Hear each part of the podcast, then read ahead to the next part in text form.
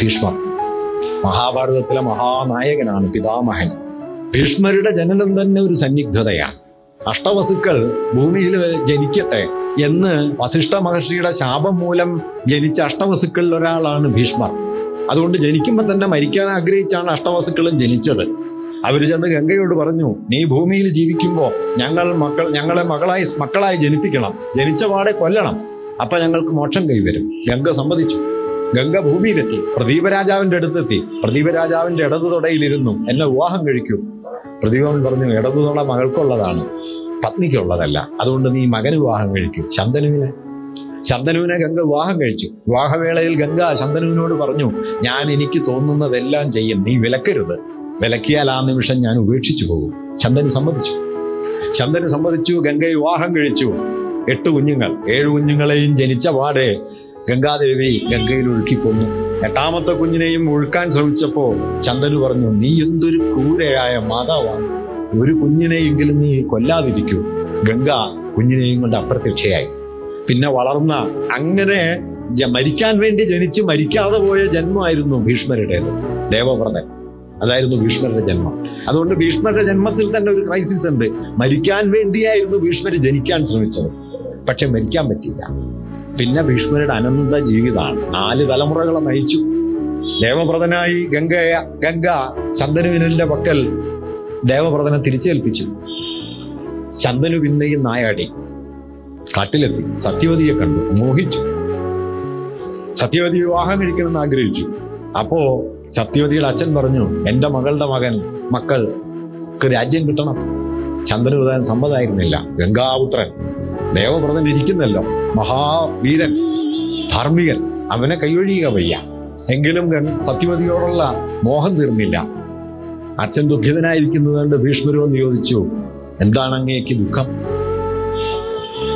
അപ്പൊ പറഞ്ഞു മകനെ എനിക്ക് ദുഃഖമൊന്നുമില്ല. എങ്കിലും നീ ഒറ്റയ്ക്കൊരു മകനാണല്ലോ.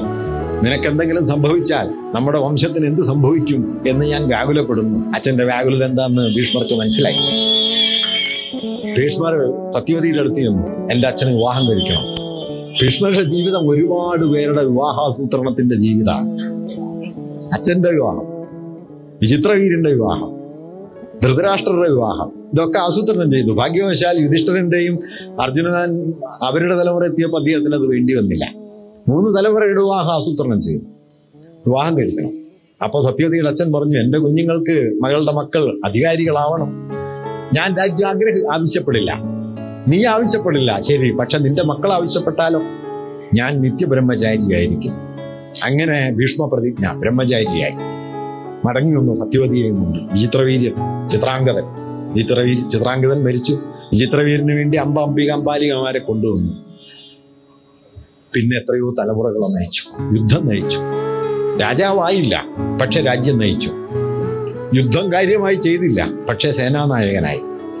വാസ്തവത്തിൽ ഭീഷ്മർക്ക് എപ്പോഴും മരിക്കായിരുന്നു. സത്യവതിയെ ശന്തനുവിന് എത്തിച്ചു കൊടുക്കുമ്പോൾ ശന്തനു ഭീഷ്മർക്ക് നൽകുന്ന ഒരു വരമാണ് സ്വച്ഛന്ത മൃത്യു സ്വച്ഛന്ത മൃത്യു പക്ഷെ ഭീഷ്മർ ഒരിക്കലും അത് ഉപയോഗിച്ചില്ല.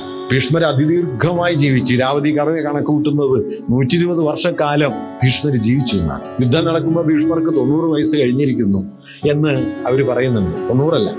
നൂറ്റിരാമത്തെ വയസ്സിലേക്ക് എത്തിയിരിക്കുന്നു എന്ന് പറയുന്നുണ്ട്. അത്ര കാലം ജീവിച്ചു. മഹായുദ്ധം. യുദ്ധത്തിന്റെ നടുക്ക് നായകനായി നിന്നു.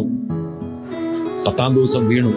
ശരശയ്യയിലായി ശരശയ്യയിൽ പിന്നെയും കിടന്നു ഉത്തരായണം കാത്ത്. അങ്ങനെ മരി ജനിക്കുന്ന നിമിഷം മരിക്കണം എന്നാഗ്രഹിച്ച് പുറപ്പെട്ട ഒരു ജീവിതം.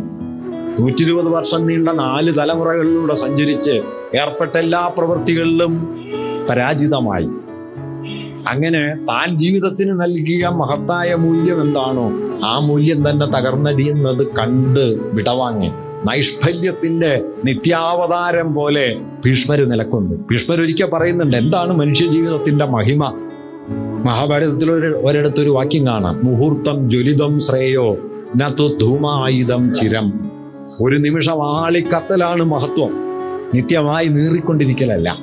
പക്ഷെ ഒരു നിമിഷം പോലും ഭീഷ്മർ കാളിപ്പടരാൻ കഴിഞ്ഞില്ല. ഭീഷ്മരായി പറഞ്ഞ തത്വം ഭീഷ്മരുടെ ജീവിതത്തിൽ ഫലിച്ചില്ല. മറ്റൊരു സ്ഥലത്ത് ഭീഷ്മർ പിന്നെയും പറയുന്നുണ്ട് അന്തപ്രാപ്തി സുഖമാഹുർ ദുഃഖമന്തരമന്തയോ. പര്യന്തങ്ങളിൽ ചെല്ലുന്നതാണ് സുഖം. ഒരനുഭവത്തിന്റെ അറ്റത്ത്. ഒരനുഭവത്തിന്റെ അറ്റത്ത് സുഖത്തിന്റെ അറ്റത്ത് ദുഃഖത്തിന്റെ അറ്റത്ത് അല്ലാതെ മധ്യമാർഗം നിത്യ ദുഃഖാണ് സുഖം പര്യന്തങ്ങളിലാണ്. പക്ഷെ ഒരിക്കലും ഭീഷ്മർക്ക് അറ്റത്തെത്താൻ കഴിഞ്ഞില്ല.